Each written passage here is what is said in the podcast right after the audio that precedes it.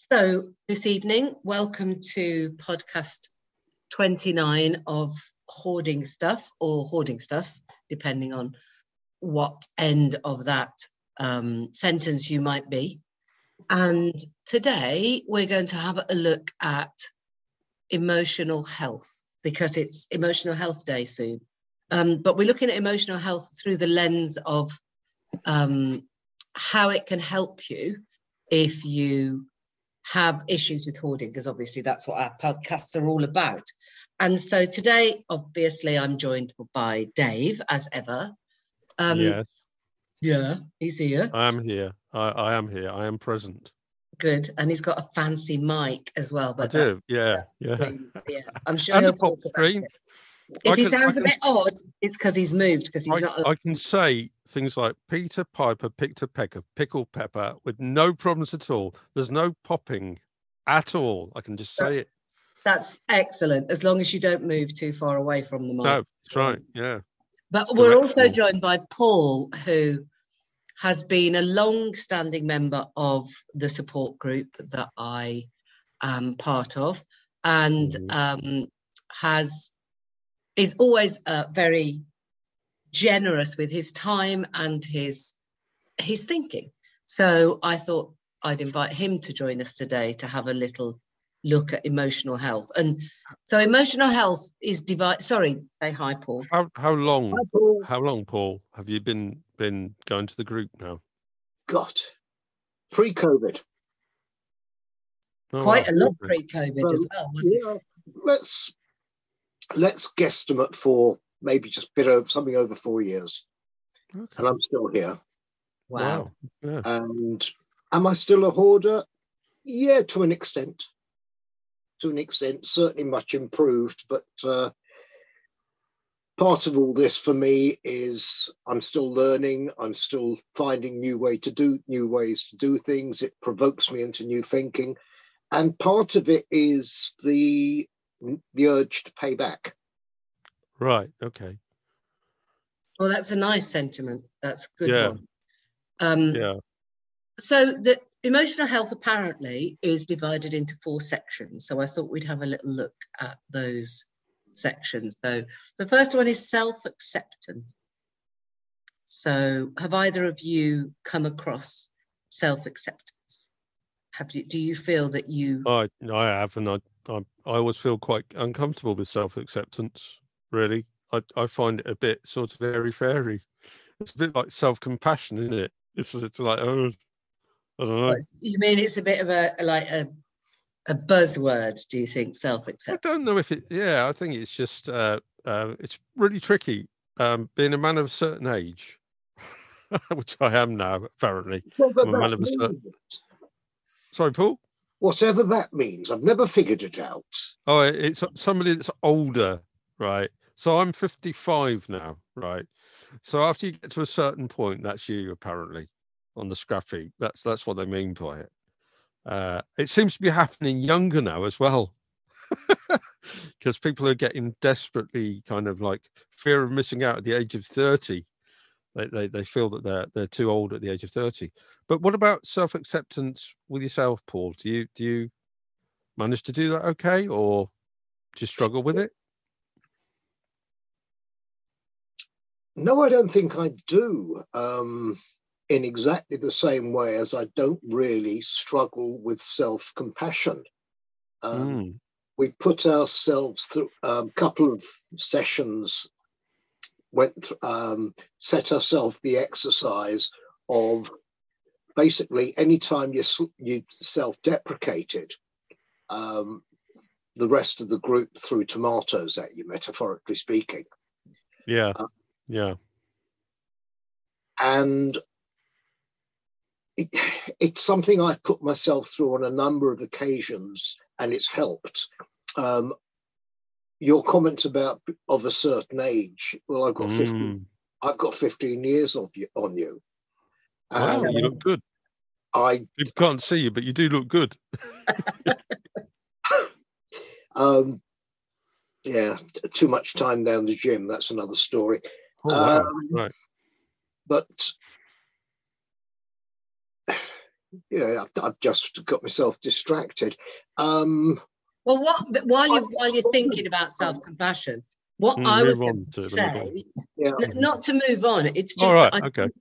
I think self acceptance, certainly for you, Paul, and for everybody that joins the group, is already in place because without accepting that you might need some help, you wouldn't join a group, would you?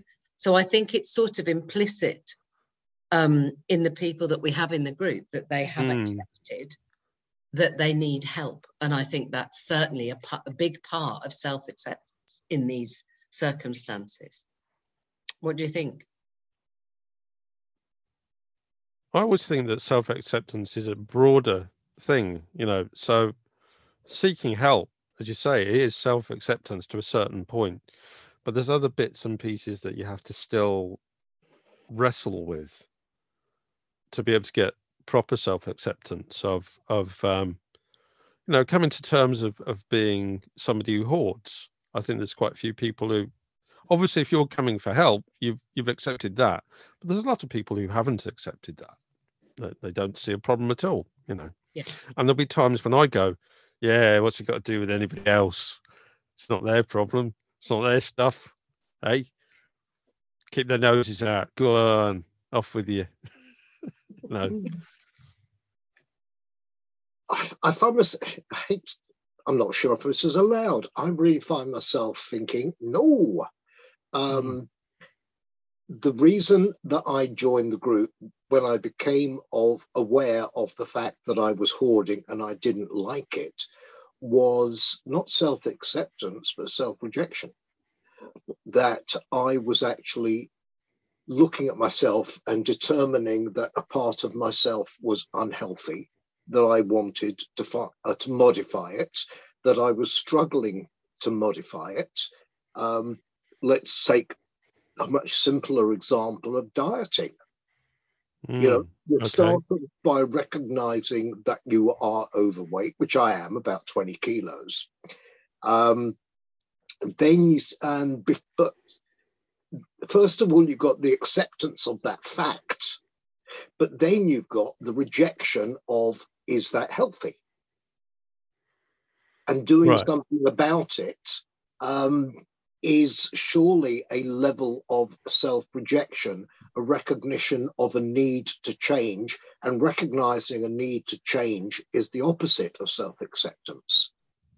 I would actually be quite concerned with. I don't. I don't see it that way. I think. You, I think you've got to. For me, self acceptance is that I've accepted that I have an issue, and so because to me, self rejection would be um, you're you're useless. What's the point of trying to do anything? That would be rejecting yourself in right. my in my in my view that's because that's what we're talking about isn't it but that's the good and interesting thing because we all have different views. And so that's really what the podcast is about, isn't it? Talking about different people's views. So, can you accept the fact that you have an issue and a challenge? And by accepting you have an issue and a challenge, you're not really rejecting that part of yourself. You're just adapting it, maybe. Would that would that be a fair thing to say? Do you think? yeah, it would for me. I I welcome the awareness. Mm. The awareness is a critical one. It is an awareness of wrongness and the need to change. Now, mm. that change might not be in the direction that I would initially expect. As I said, I'm about 20 key. Well, I started going to the gym, I mm-hmm. said I wanted to lose 25 kilos and 25 years. I've right. I failed with both. Maybe that was a slightly high target then. I think the 25 years is a tricky one because time tends to keep going forwards. But well, today, unless you go to a time traveling gym, then, then you're yeah. To, today. I'm prepared to compromise on that one. But what's right. happened? But okay, put the weight one aside. That's humorous, and I apologise for my sense of humour. Yeah. I do about half an hour intervals. Um, but as far as the weight goes, I haven't lost a damn thing. But my center of mass has moved north. You know, I've now put, I've probably lost two to three inches round the waist, put mm. on two or three inches round the chest and the shoulders. Um, I'm fitter, stronger, healthier. But my weight is the same. Yes, but isn't this? I mean, I'm almost allergic to the gym, so I don't really know these yeah, facts. Muscle. But I have muscle. heard that muscle weighs a lot more than fat. Yeah. No, so have you put that into your calculation of how much you've lost? Muscle is a lot denser than fat. Not yeah. it doesn't weigh more. It's it, you know it's back to which weighs more, a pound of feathers or a pound of lead. Yeah, uh, yeah. You know, lead, lead takes less space. But you're probably healthier, right? Oh yes, absolutely. And your waist is smaller, which is good. And if yeah. your if your chest and shoulders are bigger, that's because you're building muscle. Absolutely. So, so that's my aim of losing 25 kilos, total failure. But I'm quite content with the fact that my weight has stayed the same, but I am fitter and healthier. Yeah. Um, now, interesting, right? I'm going to try a clever transition. May not work, right? Here we go. Right. I'm going to try for it. can't I'm hear going. To, I'm going to try for a clever transition now, right? So, stuff. Do you feel that the stuff has a certain amount of weight on your life? Yes. And do you draw a parallel between trying to lose the physical weight and the I can't think of the stuffy weight, the stuffy weight. I can't think of any other way of saying it. The stuffy weight. Do you feel that? Um, I don't know. I just, with um, my body shape, mm-hmm. with my body weight, there is a long gap between okay. um, cause and effect. Right. Um, I can it, technically, in order to lose one kilogram, I need yeah. to burn 9,900 calories more than I consume. Okay. And that is not easy. And right. I'm not very good at it. So, there, I say there is this long gap between action and reaction. Whereas with stuff, with yeah. the hoarding, it is instantaneous, whether I notice it or not. Ah. When it comes to discarding, if I drop something in the bin yep. or in the charity shop, mm-hmm. it is gone. Mm. You know, there is cause, there is effect. It is gone. Um, it is less apparent when it comes to acquisition because acquisition aspect uh. of hoarding, one doesn't notice it until a few days later, and you think, oh shit, I've got uh, six pairs of trainers, which I'm sorting out at the moment. Well, well it's actually five, but that's by the by. Um, well, you've obviously sorted one pair already. And those are the ones you just threw behind him. That was half a pair, and I had stuck one pair on eBay as well. Right. Uh, well so, yeah, you know, I'm not actually that's a path I don't want to walk down, particularly when I'm not wearing trainers. But yeah, I'd say that the acquisition and retention aspects of hoarding and stuff are very different to um, physical weight. Right, right. Um, I, th- I think acquisition is one of those sneakies, isn't it? Because acquisition can trick you massively into your brain will go, oh, look, there's a pair of trainers there and you and it's your size and you struggle finding trainers that are your size. And so and that's a really good price. So maybe you should get more than one pair because you struggle finding them. And that and, and then that sneaks in before perhaps you've checked how many actual pairs of trainers you might have bought in another session that are hidden in the corner for example. And so i think acquisition is where our our minds can trick stronger almost mm. than letting go because the letting go will have the same or a oh, similar story but acquisition there's a lot of gateways to letting things in that make sense that are stories that we know and we've told ourselves before. And so um, but if you tell them to the next person they also know that story and that reason. And so why would you notice that it was something well it would be interesting it would be interesting to, to know how paul ended up with the five pairs of trainers go on then how did that how did that happen uh well, actually, I left them in a cupboard and they started breeding. That's my story, and I'm sticking. To... No, I've got no particular problem with. Hang on a second. One. I've now got four good pairs of trainers which I use for the gym. Right. Um, I'm not particularly concerned about that number. I wouldn't want it to increase any further uh, say, and when I bought the last pair, which was only this week, I put another pair on eBay. Um, if they don't sell, I will reduce the price of them. They are gone. Emotionally, they have been discarded, even mm. though they're physically still in my possession. Um, but for push and pull mental health reasons, going to the gym is critical. It gives me an escape from at an intolerable situation in which I'm mm. currently living. Um, I'm having to function as a carer for my father, who is just pushing 100. Um, wow. But, and my mother at 94 is struggling to manage by herself.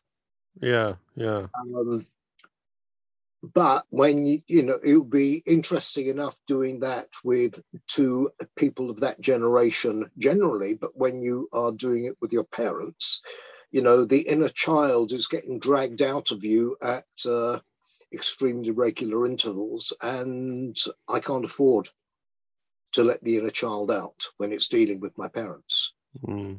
Um, yeah, that's, that's that's difficult isn't it so well let's have a look at um because yeah. also, for anybody who doesn't know, Paul is his home is not where he's looking after his parents, and so oh, so it's a separate a big place. distance. Yeah. yeah. there's a yeah. distance between where he lives, a big distance, not just a nip up the road. So he's also you've been virtually living with your mum and dad, haven't you, since the pandemic, and just yeah, coming back living with um, them when it when is put when is possible. So that makes it even harder because mm. it's a sort of temporary lifestyle, which is which is always very difficult to handle when you don't know how long temporary is. Um, but let's have a look at number two then, self-esteem. Mm. So is mm. this another hairy fairy one, David, for you? Is this another? Yes. yeah, I'm afraid it is. It's a it's a strange sort of like uh, get over yourself thing. You know, you, you, you um, I think it's because um, um, a lot of people have that upbringing, don't they? Of uh, yeah, you're not all that, you know. Yeah, don't. I think it's looked. I think people very often misconstrue self-esteem with arrogance and ego. And, yeah, and ego. Yeah, yeah. and yeah. it's like, oh, well, he's full of himself, isn't he? Yeah. And that's not looked on kindly. But then the opposite is also not looked on, as in people don't look on themselves kindly, even though they don't want to be like the purported arrogant person. So you're stuck between a rock and a hard place, and still not quite knowing. And I think self-esteem is more for me. My my sort of version of self-esteem is self-confidence, is feeling confident in circumstances and situations where you don't feel that you don't deserve to be where you are. Right. What do you feel about that, Paul? I'm thinking of a friend who is into, I was going to say self deprecation in spades, but as she's black, that's probably totally politically incorrect. Um, but I s- suddenly realized four or five weeks ago that she was almost certainly dyslexic. Um, right. We had always been told and accepted that she is stupid. and yet her grasp of concepts, of new ideas, and mm-hmm. the speed which she was able to introduce change into her life. Mm-hmm. If this woman isn't stupid. No. And then once the, you know, the two sides of the equation came back came together, is she dyslexic? She checked it out online, went put herself through a few tests, came out to the answer that she almost certainly is dyslexic. And she, I've been watching her rewriting herself. Mm, yeah. theme, which has been crawling along the floor and it, and frequently diving into wormholes. Um, Can I ask how old she is? Um, yeah, she's a mere spring chicken of 56. Oh, well, you see, I Older think... you, Dave. I think that it's really difficult because after a period of time, if you've not been diagnosed earlier, yep. you've gone through that whole period of time when people are going, she's stupid, she's stupid. Yep. And that repetition of a message that must be horrible, horrendous. Um, going through your head. So no, no, you're wrong, sir. You're wrong. She accepted it as normal and right. All right, yeah, but that means. But it's still not a nice place to be. You no. know, it's not somewhere you would choose to put your hand up. Oh, but being being called stupid means that you feel that you are stupid when you're not. Yep.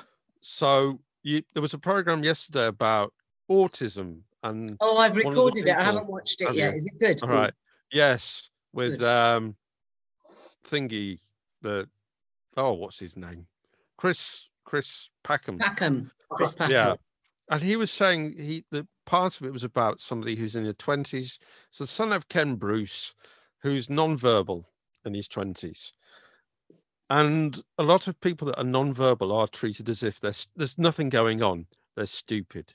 Mm-hmm. And he manages to communicate through a very torturous process to show that he's not stupid at all. He's actually quite profound in his thinking.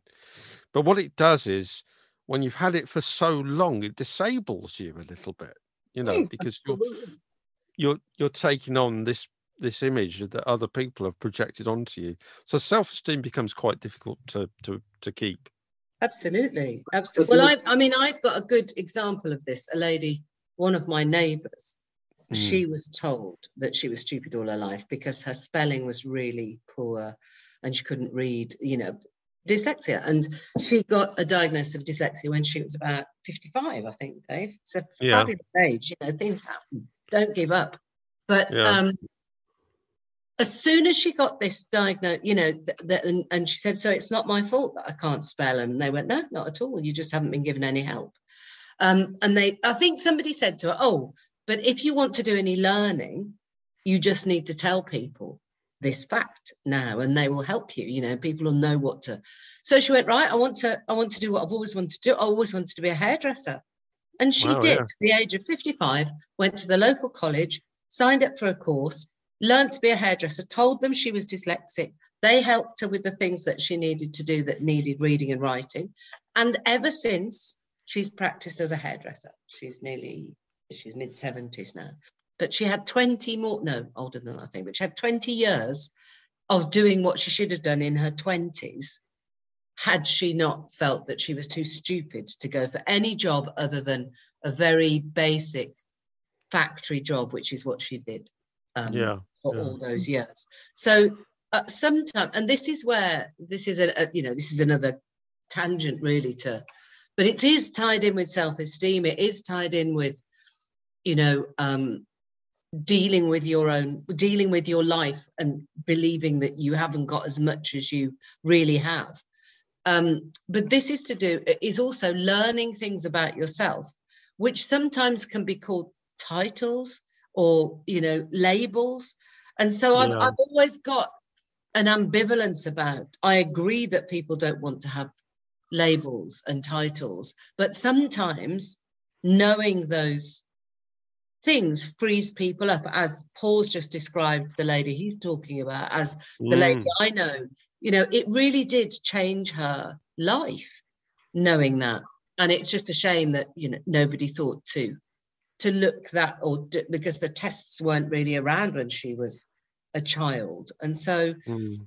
so That's why I was asking about age because now there's more chance of you being diagnosed earlier yeah than there was in the past. And I think my mum was dyslexic, quite um, possibly you know, and she she what did she die two years ago and she would have been 74 now. I don't think people were keeping an eye on that sort of thing. No. Um, what about your your own self-esteem, Paul? Do you do you manage it okay? Do you Ah, $64,000 question. Um, yeah, I'll answer that for myself at the same time um, as I'm answering for this woman. right. um, and stick in another concept which I think is absolutely critical in this, and that is uh, self stigmatization. yes. Now. When I accepted the fact that I was a hoarder, I simultaneously rejected the fact that I, you know I didn't want to be a hoarder. mhm. Um, I struggle with depression. Um, and it wasn't until I realized that the continual message I, I was receiving from the ologists and the iatrists, and that is Mm. what happens here stays here. It's secret, it's private, it's between us. And suddenly I realized that accepting that message meant that I was also accepting the shame, the wrongness of having a mental health issue. Mm. And now it's a case of fuck it. You know, if I could get a t-shirt, um, yeah, Big D nuts would be perfect as far as I'm concerned. Um, I, I, where I work out, um, I'm quite happy to talk about the fact that I struggle with depression, and all, and I get the same thing back. Yeah. Yeah. Um, the friend I was talking about, she has internalized the you are stupid to such an extent that she really str- is struggling to rewrite herself. She she won't go out and train herself as a hairdresser. She is doing new things, Mm. but she is pushing things uphill. Now, I am moving away from going uphill. I'm pretty much on a level playing field now. There's still a fair amount of friction because I am still depressed. But I'm finding mechanisms to manage my depression largely because I have managed to address the self stigmatization attached to it. I'm waffling on too much. Not at all. No, I mean, this is the I- I- I podcast found it- about I found it. It is waffly. It's waffly, and if people don't like it, they'll they'll probably I don't know what they'll do. They can waffle off. Well, waffle off. Um, the, the part that was quite interesting there because I'd never really, th- really thought about the ologists and iatrists, as you said, is that it sounds like the confessional, doesn't it? You go along to a priest and Yeah. you you you you tell them all your sins, and I mean having mental health issue is obviously not a sin, right? Although maybe some people think it is, but it's not.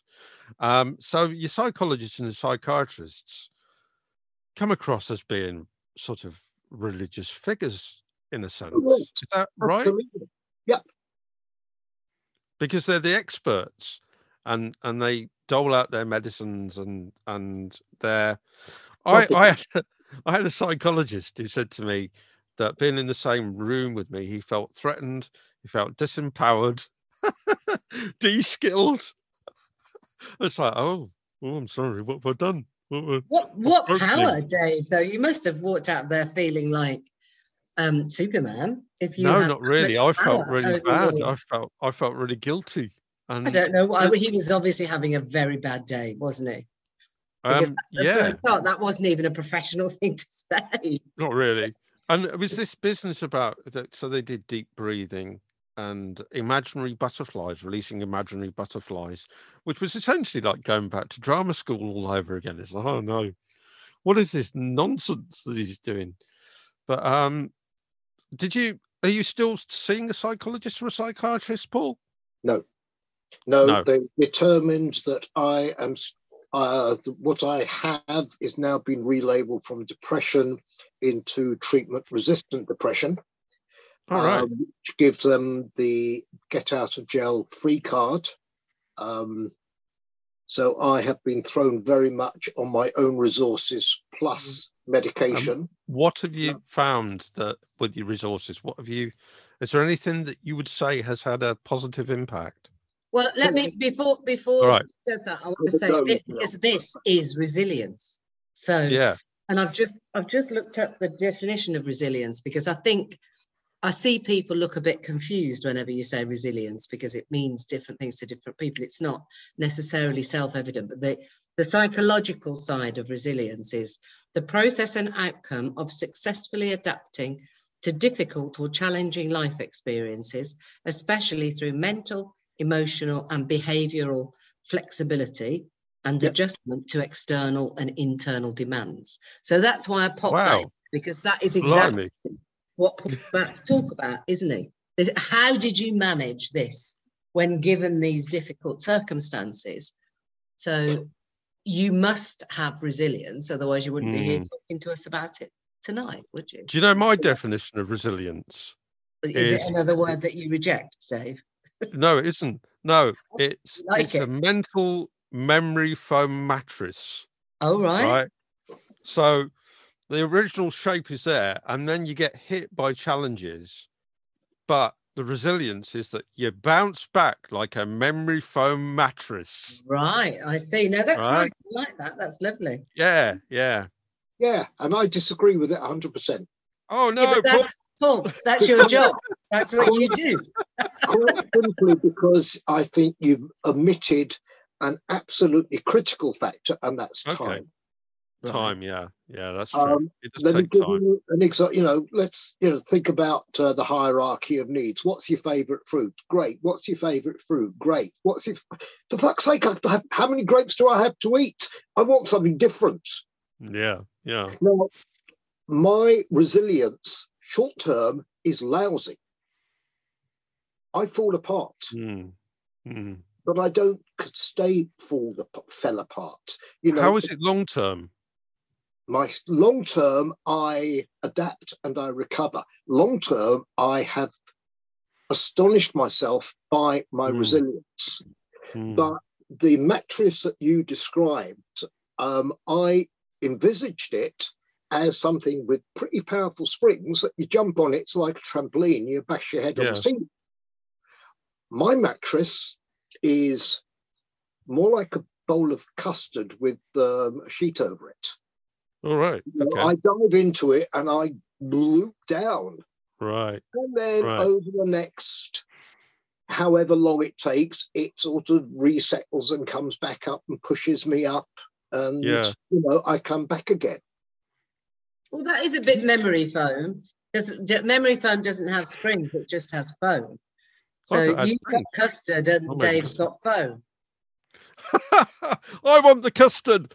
I want the custard. You can have the custard if you like. Uh, Paul, you you've you've obviously got a lot on your plate, right? You've oh, you're yeah. looking after elderly parents, and mm-hmm. I don't know what other things are, are going on in your life, but um, it would seem to me that that you and I don't know you very well at all, but you seem to be capable of adjusting over a period yeah. of time I am very capable of taking a step back and looking at myself. In fact, when I was in therapy, I quite literally was looking at myself from over mm. my own right shoulder. Mm-hmm. I can still step outside myself when I'm not in some sort of crisis where my father's mental state is not destroying me. Yeah. Um, and even when it is, my bounce back has improved. Mm. That has partly been as a result of the management techniques that I've developed to manage my depression. Yeah. Um, okay. I thought, you know, Heather knows some of these. Um, I find a massive advantage from feeding the gut, um, you know, with a with a good strong bioculture Um, mindfulness never really worked very well for me, but I developed an alternative, almost a mirror image of mindfulness, which okay. does work for me.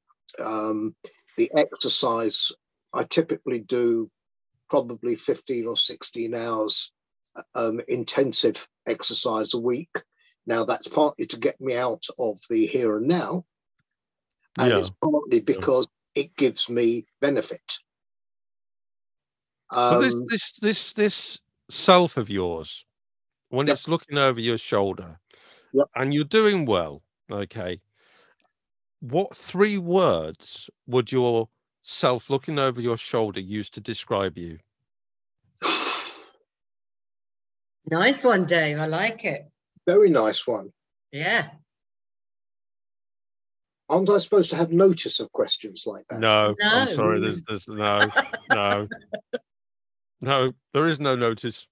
It, it's. uh I'd say the first one would be adaptable. Yeah. Okay. Um, the second one would. I was going to say a good listener, but that's passive. I'm an. No, I'm a good, no, no, not I'm, always, because some people. No, a good listener is is good, is exactly that. Um, yeah. I. The one phrase that I detest above all others is, "I don't care what you say. This is what I think." Okay. Yeah. Yeah. And right. I don't think that I will ever take you know go from that mindset i do care what somebody thinks i might disagree with them totally but i will always listen to new information new opinion new evidence so yeah open-minded i suppose okay. is what it comes down to and I can't offer you a third one off the top. That's okay. Head. The two they were quite quite strong. Sorry you've said adaptable, a good listener, and open-minded. Those are three. That's true. It's three. Yeah. yeah. I wasn't counting. No, David, I'm obviously not a good listener. David, David, what about your three words then? Well, I haven't got somebody that looks over my shoulder and is very nice to me. No, but so, you've had time to think uh, about it now. Come on. Oh, have I? Um, well, the I think you know. Started with was beside oneself with anger, and that mm. was hmm. the over the shoulder perspective. Right. Yeah. Yeah. So if you were over your shoulder or a parrot on your shoulder or whatever, who would you be who would you be looking at with you? I'd be looking at somebody that's not bad at communicating. Definitely. And yeah. um you'll have to explain a sense a sense of the absurd. Um and also I guess uh, oh, relatively kind relatively kind uh, in comparison to the rest of the world. Just be kind with a capital no, K. No, no, no. It's relatively. It has to be relatively because kind right. is too too too much a thing, right? It's too, you know. It's too much of a commitment, is it? I can be mean to people, uh, but I'm probably not going to be mean. To, I have to have the license to be mean to people, but I'm probably not going to use it. You know. Oh know. dear. Well, that was great. Well, the fourth one, which managing your strong emotions. Really yeah. tied in with resilience didn't it? Because we you did describe how you do that that used because you classified that as short-term resilience. But really for me short-term resilience isn't isn't a thing. Resilience is long-term. And what you described um, paul is just you reacting to circumstances that might have sideswiped you. But then you then you bring in the, the long-term resilience um, guns, if you like, and know, you know, the first thing that you said about you is that you were adaptable. And so that's a good thing to know that that implies flexibility, open-mindedness, and as you said, you listen.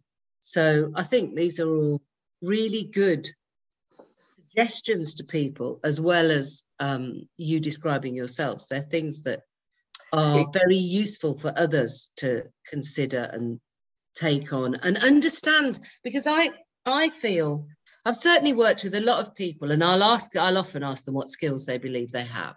And then when they go, oh, I haven't got any, I'm yeah, I'm useless at everything or whatever.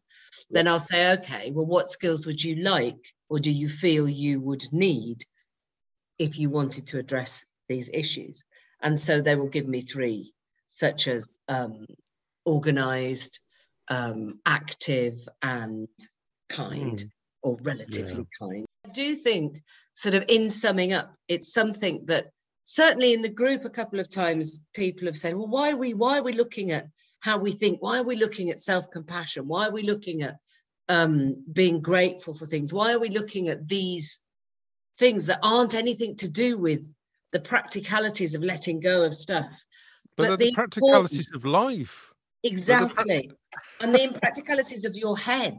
You know, if yeah. your head is in a better place, and also I would add what Paul's talking about, your gut is also in a better place. Yeah. Those are the three centers of learning. You know, you've got your right. head, your heart, and your gut, and they all need to be fed and nurtured and the right way.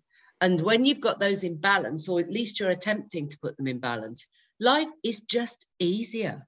It's not, mm. it's not that you've got to, I think a lot of it comes from the self um, deprecation of I've got to clear this before I can start thinking, living, enjoying. Uh, we do hear a lot of that. That's not the point. You, if the more you can feed those other bits of you, then the happier and easier things will be. Oh, and at that point, David left the building. So his his battery died. So yeah. we're going to leave you there. I hope that um, this evening's wafflings have been of some interest to those who enjoy listening to waffle. Um, what would you leave everybody with, Paul, as a as a final thought? I'd leave two, if you don't mind. Of course, one, I don't mind. One is a word that doesn't actually exist and bloody well should, and that's pre-action. We okay. talk about reacting to situations. Certainly, I've been aware that one of the problems of my adaptability, particularly dealing with my father, is that I um, pre-act. That is to say, I expect the grief and I react to the grief before it's uttered, and sometimes it isn't even uttered. Um, and the other one I'm going to offer is mudita. Oh, yes, yes. Describe what that means for those who don't um, Most Schadenfreude is taking pleasure in other people's pain and dismay. Mm. Um, mudita is the opposite. The mudita is taking pleasure at other people's pleasure. Yes, and, and, and it, it's it's a word we use very often in the group, isn't it? Because yeah, it's sort. Of, I'm. I looked. I looked this. I thought there must be a word for this concept, and eventually I found it. Introduced it to the group, and it has really taken off. And I think it's been one of the most valuable ideas that I brought to the group. Um, it has definitely because when when you know there's a word for something, then funnily enough you chase that something down a bit more. So you've got a chance to use the word, don't yeah. you? So yes, so that's oh that's brilliant. Well, thank you for joining us tonight, and uh, thank you to David whose batteries died. Well, I'll just pretend to be David and say goodbye to him. good night and good night from him. right then, we will see you soon or yeah. hear you. No, you will hear us soon. That's that's yeah, how I will speak to you tomorrow. All um, right, and thank I'm you for joining us. Dry and enjoy your evening down the pub. Thank you. Bye.